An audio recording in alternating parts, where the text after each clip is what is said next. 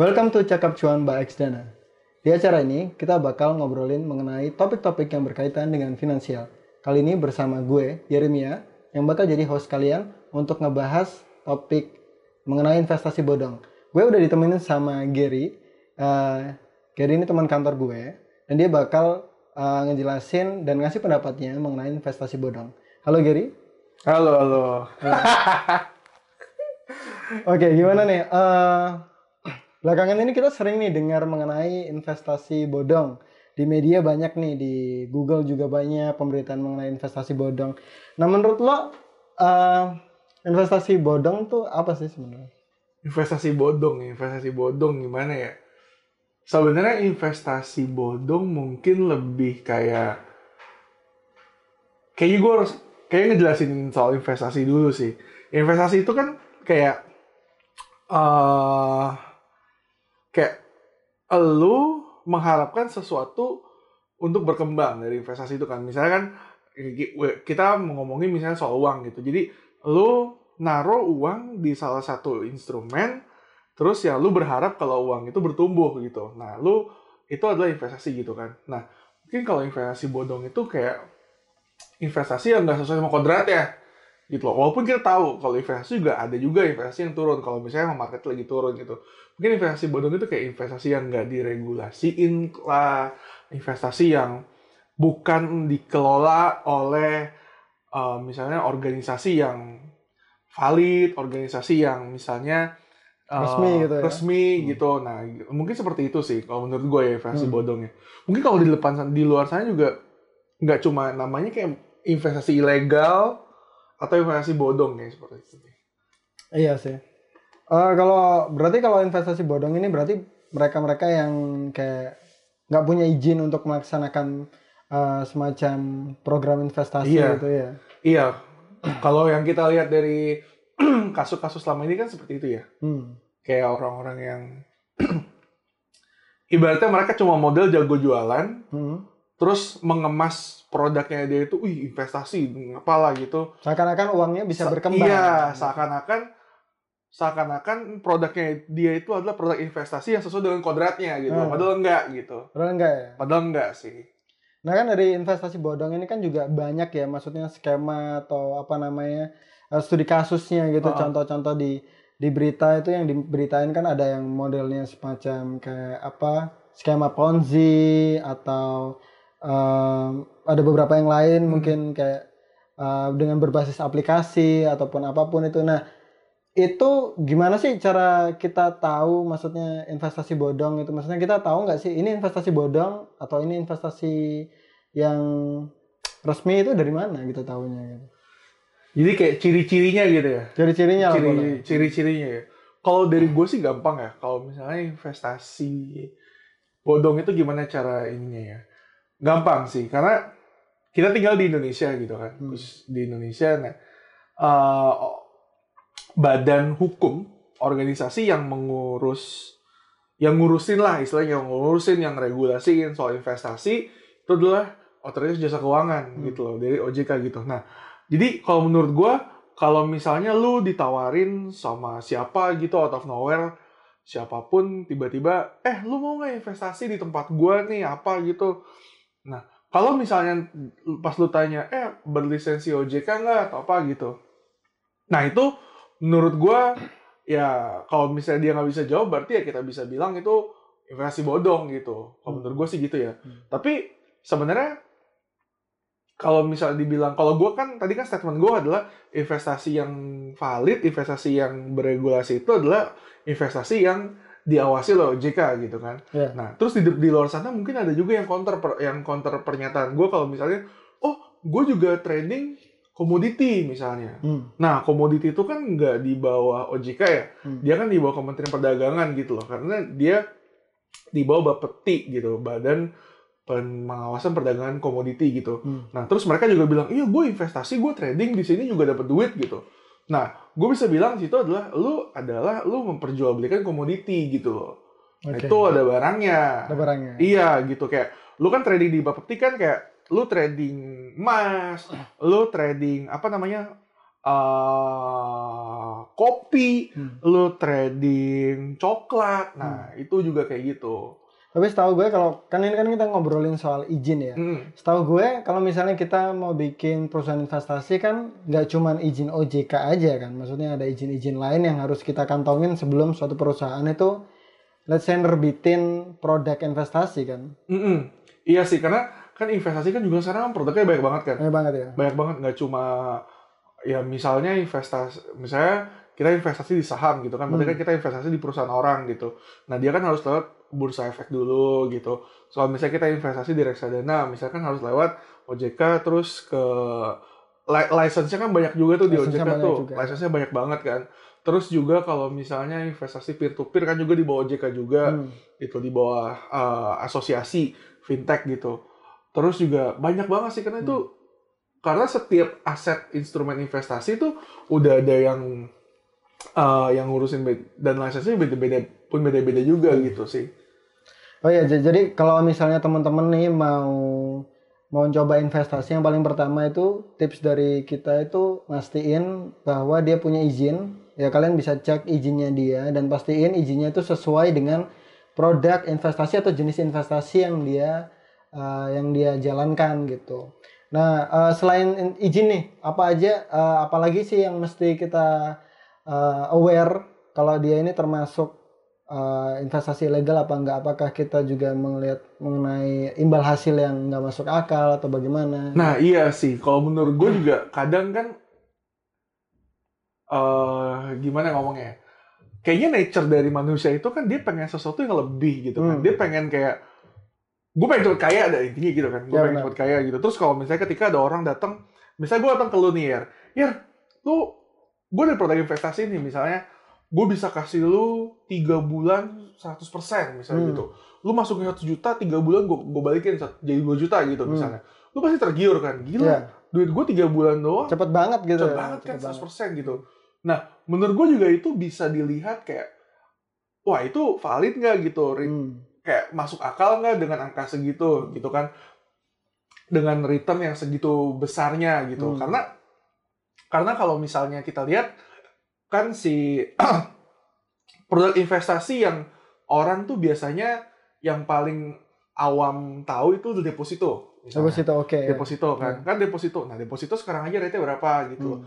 kemarin aja kemarin banget nih tanggal 20 20 bulan Februari. Februari Hmm. itu kan BI baru turunin lagi tuh cut rate eh, seven days repo rate dia jadi 4,75 pasti Ya. bunga deposito turun lagi oke nah gitu jadi kayak kalau misalnya kita nggak bandingin depositonya let's say di angka 5 persen 5 6 persen gitu per tahun ya itu ya? per tahun per tahun per ya? tahun gitu kan.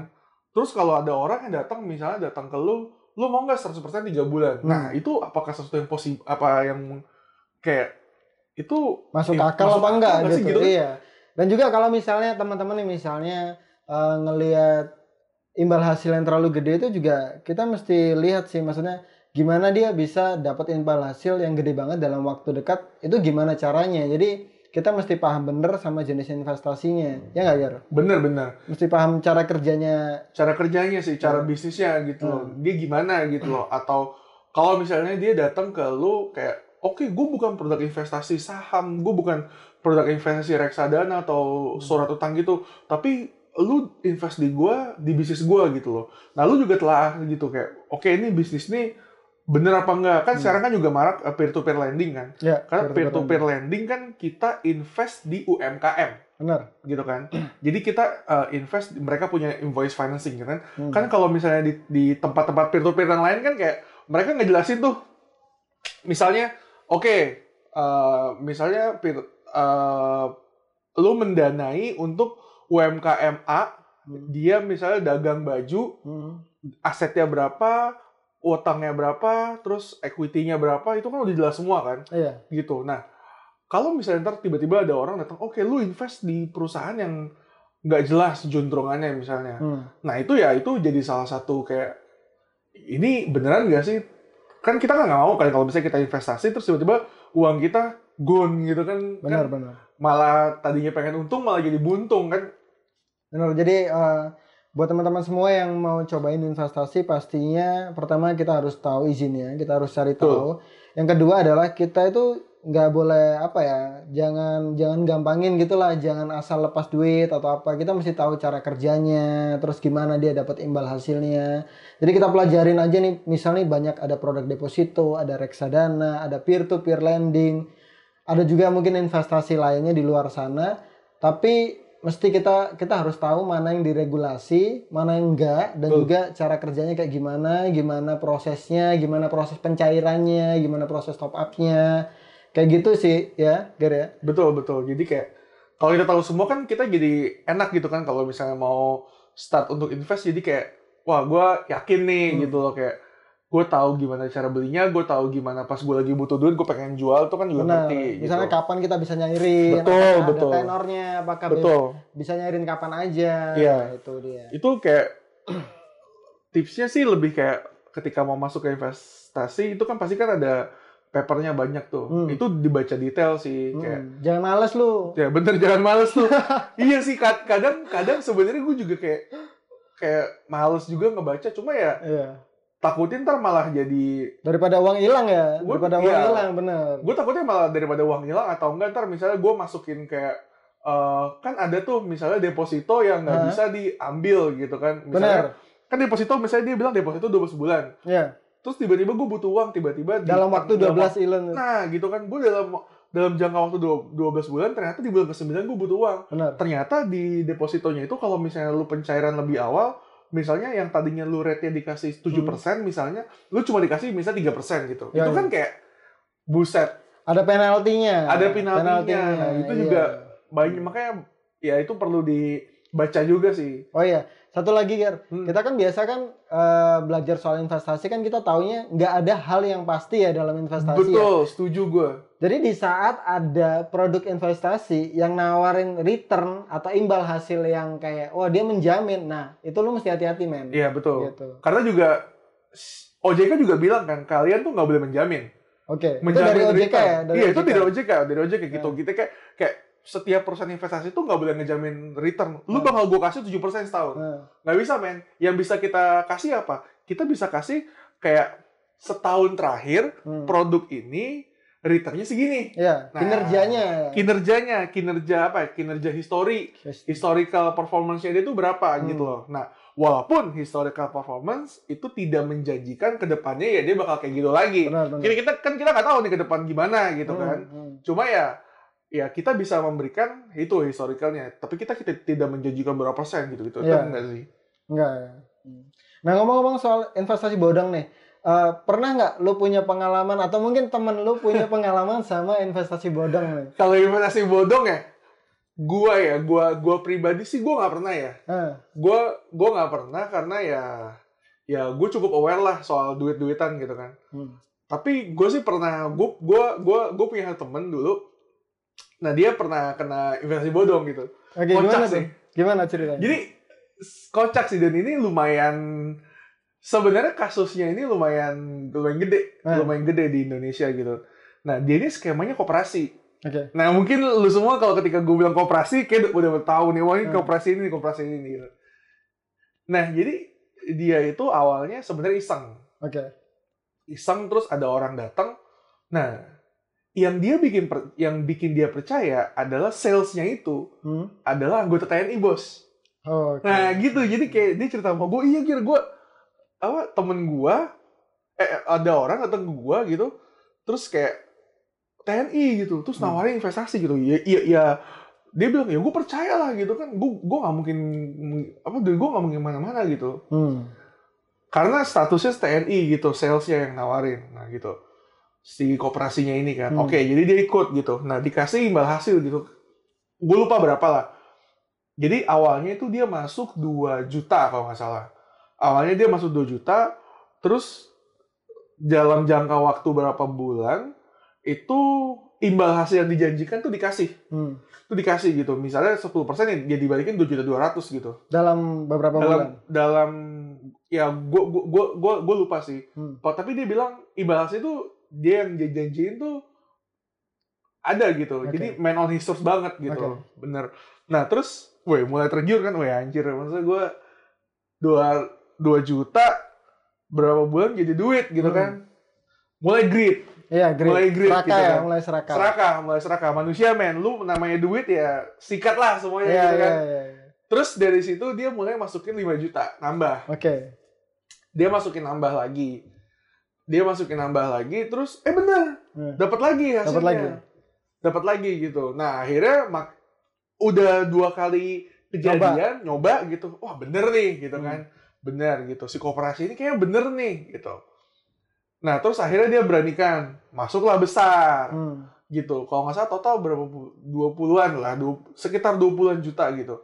Nah, by the way ini anaknya juga masih waktu itu dia kenanya pas masih kuliah gitu. Waduh. Jadi angka 20 juta kan kayak Banyak lumayan banget itu ya. gede men, Gede man. buat Itu anak kuliah. Gua, gua rasa anak first jobber juga itu gede iya, sih. gede kan 20 angka 20 Iya, juta gitu iya. kan kayak karena dia punya historical yang bagus dengan dua kali transaksi Dua itu kali transaksi. berhasil Iya. gitu loh. Nah, dia beranikan diri masuk sampai total 20 juta. Tapi pas dia masukin 20 juta, wah zong men. Zong, itu gimana? zong itu kooperasinya ini kooperasinya langsung itu kena langsung media langsung blow up gitu-gitu kooperasi ini adalah investasi bodong gitu-gitu. Lah itu banyak Wah. banget lah. Itu kayak terus didatengin tuh sama temen gue si kok si Tanning itu udah nggak ada. Udah nggak di ada? rumahnya udah nggak ada. Itu bener-bener udah nggak ada TNI-nya nggak Nggak- tahu nggak tahu Nggak ke mana tahu ke mana ya? nggak tahu Hilang ke mana. gitu hilang menghilang di telan bumi gitu lah. Terus dia tuh masih pegang kertasnya. Nah, bukti kepemilik bukti apa ya? Bukti setor kan. Kalau koperasi kan simpan pinjam kan. Iya. gitu. Jadi dia eh, ada tuh buktinya tuh dia Hmm. dia dia tuh pernah nunjukin ke gua gitu. Eh lihat nih. Dia bawa men. Dia waktu ketemu gua dia bawa gitu. Hmm. nih lihat nih. Gua masukin segini se Hmm. 20 berapa gitu. Itu ada gitu loh. Dan tuh kayak terus gue bilangin lu kok lu bego banget sih? Gitu Iya, iya. kok lu berani? Cuma ya ya gue juga mikir sih. Gue mungkin kalau dalam posisi dia gue transaksi dua kali berhasil terus salesnya adalah orang TNI mungkin mungkin gue kayak wah anjir nih kayak beneran nih gitu Iya, kan iya, kayak legit gitu ya. legit banget Legit kan banget, gila iya. gue gue dua kali pertama gue masukin 2 juta terus gue masukin 5 juta beneran angkanya Hmm. gitu loh ya udah why not gitu great great kembali Gue rasa lagi. emang eh, beberapa investasi bodong itu eh, karena untuk mendapatkan rasa percaya dari nasabahnya atau customernya, mereka tuh emang bikin gitu. Jadi kayak per- percobaan pertama lu dikasih return, percobaan kedua lu dikasih return. Ntar waktu masuk ke percobaan ketiga atau keempat biasanya kayak ya udah dia hilang. iya mulai mulai Gitu. mulai mulai ketahuan gitu Hmm. kan bulusnya bulusnya sama lah kayak kayak gue dengar kayak skema ponzi atau apa itu kan kayak sebenarnya uang itu diputar di antara nasabah-nasabah aja Betul. jadi mungkin prinsipnya kayak ya kalau ada nasabah baru masuk ya lu dapat hmm. lu dapat kayak reward atau bahasanya apalah bisa reward bisa return imbal hasil apa pun itu tapi sebenarnya dia itu bukan produk investasi ya Iya, karena betul. uangnya nggak dikelola sebenarnya uangnya itu diputar antara member ke member lain itu money game aja sih money game nah Iya, benar itu money, money game, game. tuh Jadi yang terakhir yang yang boncos. boncos ya Iya, jadi jangan sampai jadi yang terakhir aja kalau Benar, ikutan benar, ponzi benar. gitu. Jadi kalau misalnya lu masuk yang terakhir ya, Ya, udah lu selesai aja. selesai. Sip, relain aja tuh Relain. gitu. Tapi masalahnya kita nggak tahu tuh. Nah, Kita nggak tahu kita tuh orang pertama atau kita orang terakhir Benar, gitu. benar, Kalau benar. money game gitu kan. benar. Dan money game ini nggak di ini ya, tidak di tidak diakui negara ya. Enggak lah, enggak. Ilegal ini. Ini legal, ini legal. Ini benar-benar legal. Hmm. Nah, ngomongin soal money game juga gue sebenarnya gue ada satu cerita juga sama dulu temen gue sih kocak sih. Jadi zaman zaman gue masih lumayan aktif di uh, komunitas cryptocurrency. Hmm. Jadi ada tuh temen gue cerita, dia asalnya dari Medan Hmm. gitu. Nah terus dia, dia cerita tuh, gila men, gue ke Medan, gue bikin seminar gitu tentang Bitcoin dulu kan lagi lagi waktu tahun Hype-hype-nya ya. hype hype ya 2017 2018 tuh kan hype banget Bitcoin gitu. Ya, ya. Gue bawa tentang Bitcoin gitu nggak ada men, Gak ada apa tuh? nggak ada maksudnya orang tuh nggak ada yang ini, nggak ada yang nggak ada yang pengen gitu. Oh. Mereka tuh nggak ada yang pengen di sana gitu. Tapi ketika dia kayak dikasih skema Ponzi, Hmm. skema money game, ih mereka banyak yang masuk. Kok bisa gitu ya? Wah, gue nggak tahu sih, karena tapi terus gue tanyakan, wih, serius lu orang Medan kayak gitu ya orang orang Medan lu orang ini orang gila, gila, gila judi. Mereka tuh benar-benar judi gitu. Waduh. Kayak wah itu dan di Medan tuh waktu itu banyak banget skema-skema yang kayak gitu. Jadi Hmm. kayak ya orang gampang aja gitu masukin 1 M, 2 M gitu di sana. Karena ya jiwanya jiwa judi kalau nggak ada gitu. Jadi kayak money game gitu-gitu. Di Iya. sana sih gila banget sih. Tapi gue gue yakin kalau money game ini kayaknya nggak nggak cuma di Medan aja, mungkin ada di daerah-daerah. Iya, lain ya. itu coba Jadi kita kita tidak mendiskreditkan Iya. salah satu salah satu daerah atau salah satu suku ya. Jadi jangan tersinggung. enggak Kita, sih kita itu cuma contoh aja. cuma ini contoh aja kebetulan Kebetulan. ceritanya di daerah sana Nah, pada gitu. saat itu, pada saat itu Saat itu gue juga nggak tahu kan itu juga gue ketemu terakhir ketemu dia sih setengah tahun lalu sih Benar. Ya. Eh, itu dia ceritanya cuma sekarang nggak tahu lagi gue Nggak tahu lagi. ya. Iya sih. Eh, jadi kan ini kan udah nih banyak pengalaman. Eh, gue sebenarnya juga ada sih pengalaman ya. Kalau Pengalaman ada. pengalaman. Tapi sebenarnya bukan gue.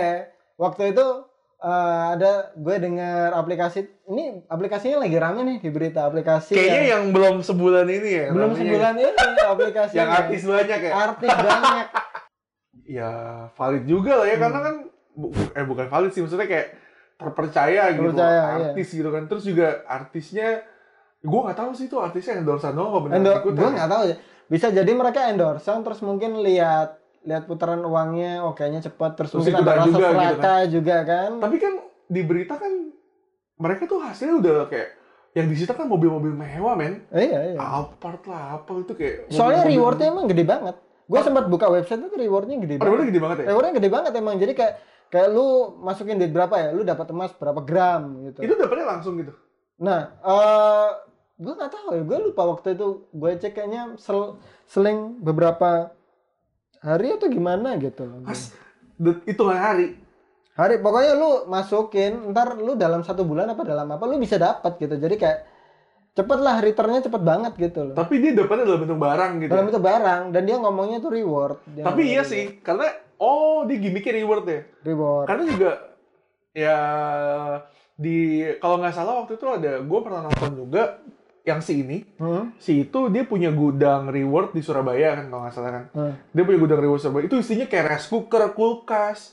terus eh, kompor terus mobil banyak banget Iya. itu kayak gituan ya Jadi, nah gue nggak tahu ya, gue nggak nonton kalau yang gudangnya. Tapi yang gue tahu adalah rewardnya dia itu semakin tinggi lu invest, semakin tinggi lu taruh duit di situ, rewardnya semakin gede. tapi jadi kita taruh duit untuk pasang iklan gitu Taruh duit buat pasang iklan, tapi bayarannya bukan bayaran iklan. Kalau kalau lu pada tahu sistem masang iklan di Google atau Facebook, nah, lu bakal tahu bahwa ini bukan cara masang iklan. bukan gitu. beda beda banget Bukan beda banget gitu. Karena mana ada sih orang yang mau buka aplikasi buat ngeliatin iklan yang ada tuh orang lihat aplikasi yang bebas iklan Iya, gitu betul, kan. setuju Justru gua. lu bayar supaya nggak ada iklannya. iya gitu. benar Tapi di saat lu disuruh pakai aplikasi terus lu masang iklan, semua usernya juga masang iklan, aneh kan gitu. tapi gitu kan ya ya gimmicknya si rewardnya itu loh Gimiknya si reward itu. iya sih kayak Iya, ya jadinya orang juga tergiur kan benar benar. balik lagi sih so- investasi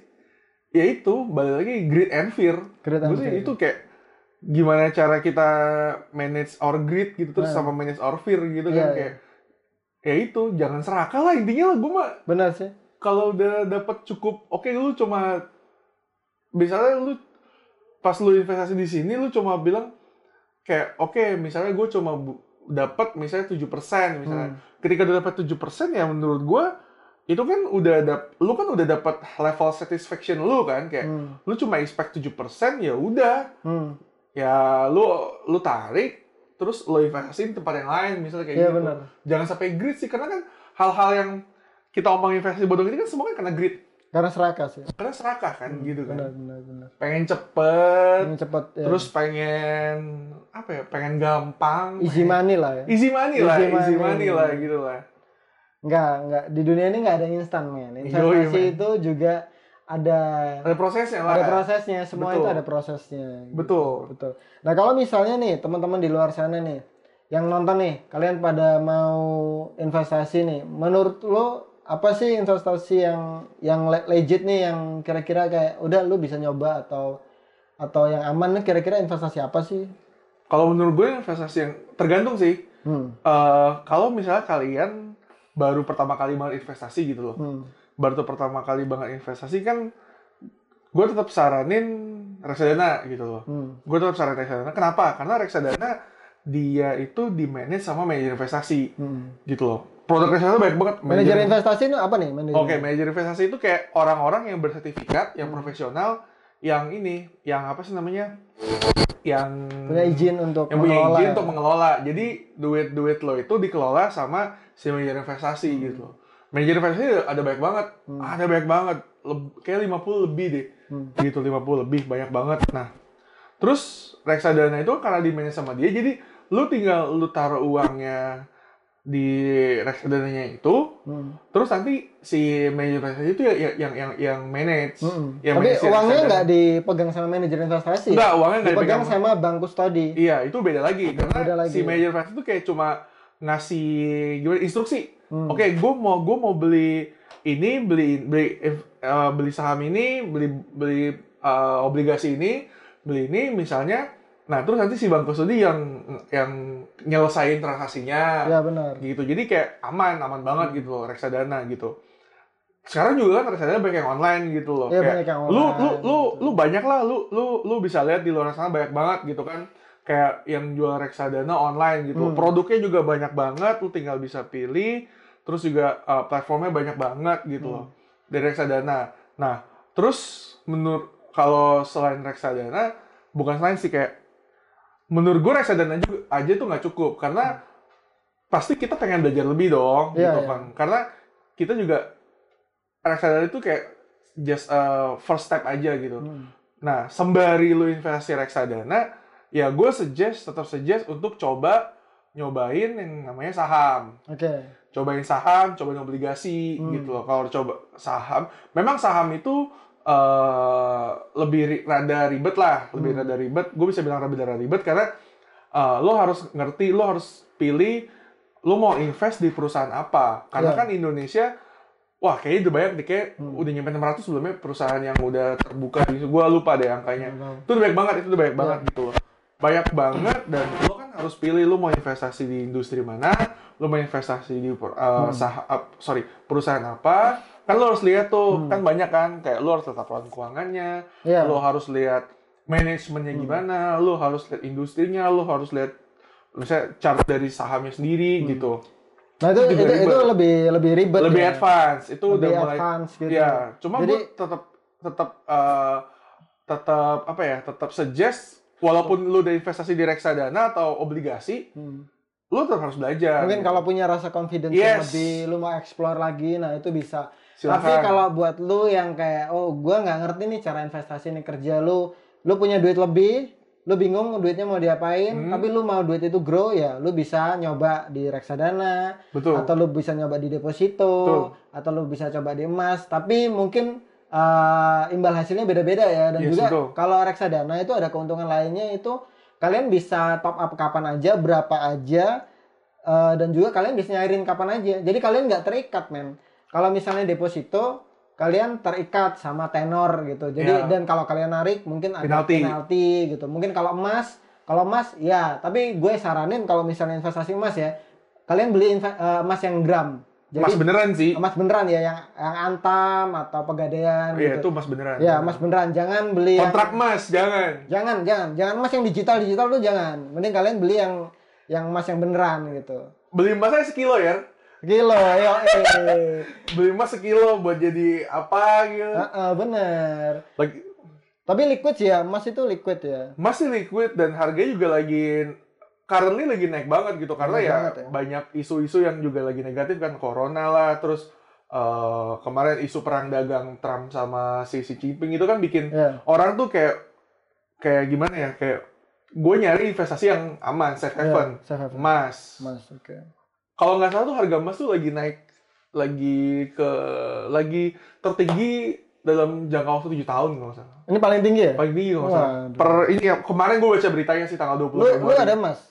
Gua belum sih. Nah, Gua belum sih, belum. gue dulu ada emas tapi udah kejual jadi. Mas, tapi lu masih emas emas batang. Nah, gue dulu tapi tapi gue mau beli emas batang. Dulu gue belum emas batang. Masih emas recehan lah ya. Emas receh. Emas recehan. iya sih. Pak lu beli emas-emas jangan-jangan lu. emas emas. Iya. Iya, emas sih. Emas. Seru sih.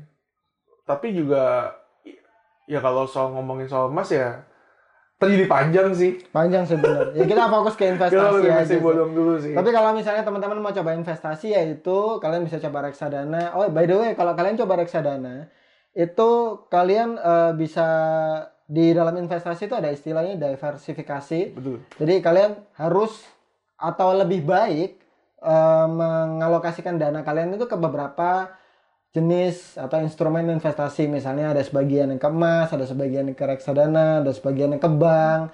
Jadi di saat kalian butuh, kalian bisa ambil sesuai dengan kebutuhan kalian. Dan juga kalian mesti jangan lupa mesti menentukan tujuan investasi itu apa. Misalnya beli rumah atau misalnya untuk pernikahan atau apa. Jadi jangan jangan lakuin investasi tapi nggak tahu goalnya gitu.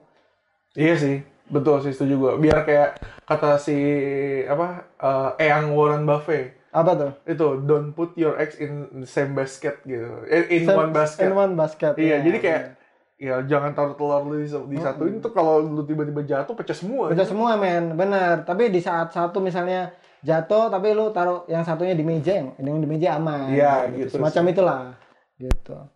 Oke, eh, gue rasa itu aja sih. Thank you udah hadir di podcast Cakap Cuan kali ini, Gary. Thank you Adil. Oke oke. Oke, thank you. Eh, buat teman-teman yang eh, nonton ini di YouTube, jangan lupa kalian bisa tinggalin komen di bawah dan juga share video ini kalau misalnya video ini berguna buat kalian. Eh, see you on the next video. And next podcast. And the next podcast. Apaan sih ya?